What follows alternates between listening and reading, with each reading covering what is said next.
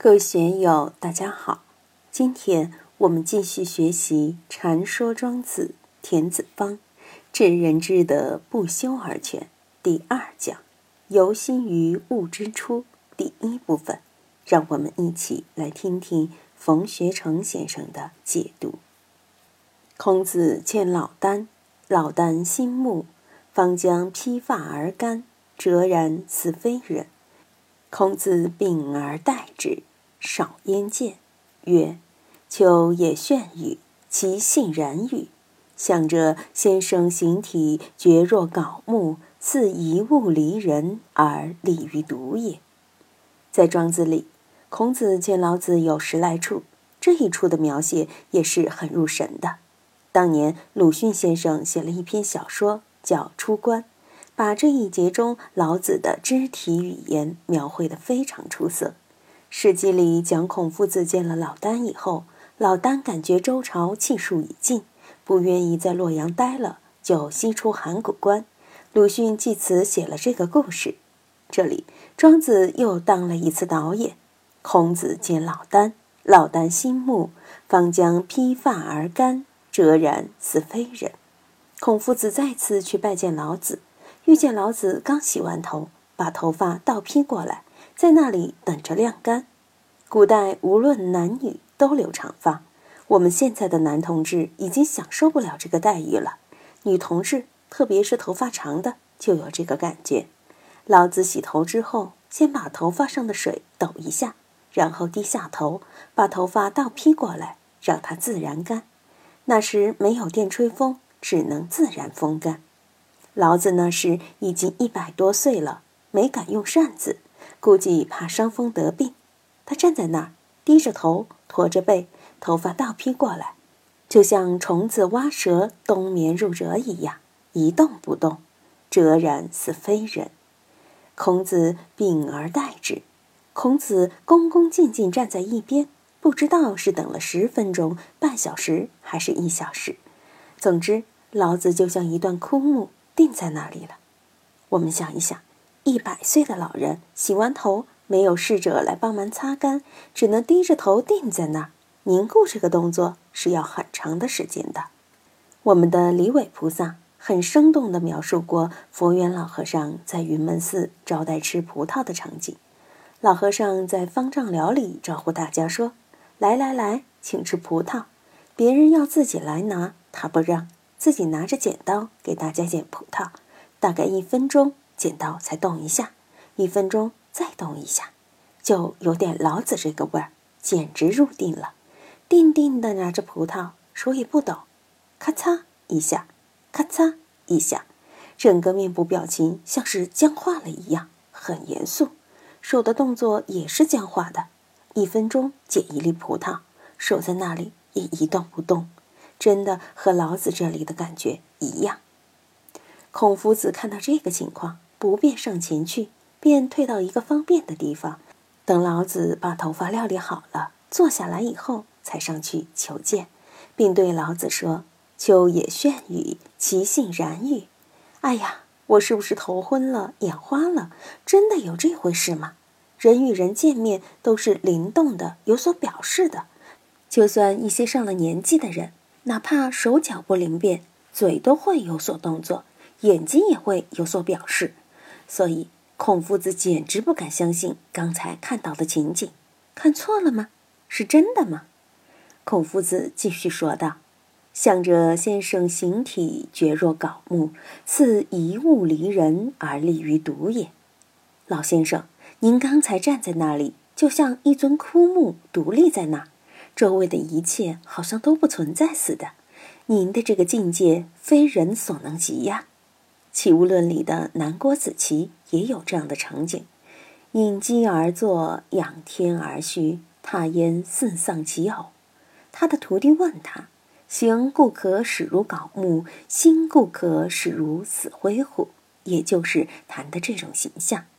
如果我们遇见了形如槁木、心如死灰的人，千万别去冒犯他们。这些都是武林高手，有绝世武功的。可能你还没有动手，就被打到十丈八丈远，就被弄翻了。这些还都好说，关键是似一物离人而立于独也。这一句就把劲标出来了。大家还记得苏东坡写的《前赤壁赋》吗？浩浩乎如逢虚遇风而不知其所止，飘飘乎如遗世独立，羽化而登仙。苏东坡的语句就是从这一句中感悟出来的，但整个语句的味道还是不及庄子的味。庄子的语句在刻画老子这个形态时非常生动、形象、传神。我们平常看人都看得浅，真的很浅。今天有些朋友说：“冯老师，我们还是学一学相法吧。”我就对他们说：“上相看神，其次看色，再次才是看相。有神的人，有精神内蕴的人，他未必是帅哥，未必很富贵。我们看寺院里的罗汉像，一个个都长得稀奇古怪，完全不是正常人的形态，就跟山里百年老树疙瘩一样，怪怪的。”天人呢，就都是富丽堂皇、雍容华贵的，不管是天帝还是仙女，都很华贵。怎样才是一物离人呢？一个人真正有了出离心，到了我空法空的状态，他才会一物离人。真正到了对社会上的事不动心，才叫一物离人。如果我们见到一个人眼神里火辣辣的，就像《聊斋阴灵》里那个好色的秀才。个儿狼目，灼灼似贼。看见一个靓女，眼睛一下就放光，一下就定在那里了。那不好，眼睛是心灵的窗户，我们的七情六欲都可以从眼睛里表现出来。你的精神好还是不好？处于顺境还是逆境？有文化还是没文化？性格细腻还是粗糙？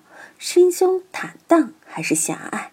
都可以从一个简单的眼神中表现出来，也可以从肢体语言、面部表情表现出来。不高兴的人哭丧着脸，嘴的月角向下；欢喜的人嘴角是向上的。笑或哭，发怒或欢喜，故作高声或不屑一顾，这些表情大家都是知道的。一般人心里有情绪，不知不觉间面部表情就暴露出来了。但是。一个真正有高深修为的人，他在行住坐卧、与人交接的状态之中，会有什么样的语言、什么样的肢体动作呢？平常我们看到眉飞色舞的人、手舞足蹈的人、夸夸其谈的人、气急败坏的人、阿谀奉承的人、趾高气扬的人、飞扬跋扈的人，都可以从他们的面部乃至他们的言行举止中，感觉到他们的修为状态。一个真正有修行的人需要具备哪些条件呢？我经常说，一个人要有静气，要有定力。有静气、有定力的人，首先是把身体管好了的。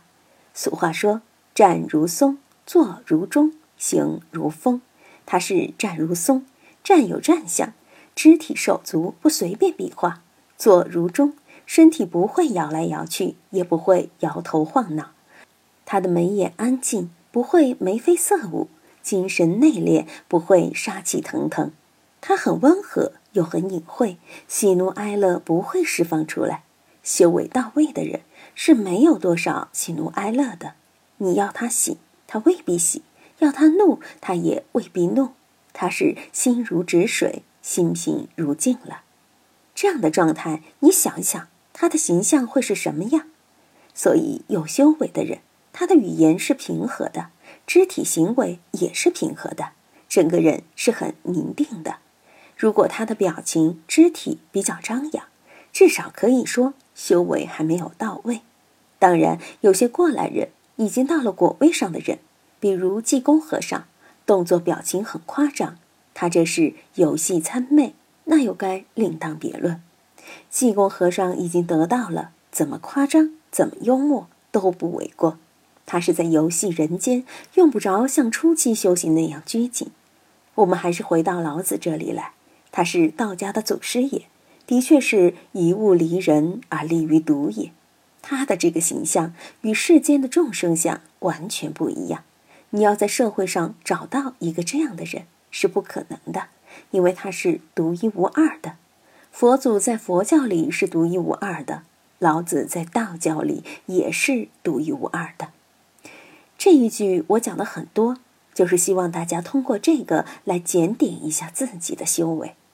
我们在旁观审视他人的时候，常常会受到很多是非的干扰，但只要具备正常人的判断力，与自己没有利害关系，不带情感，一般会判断准确的。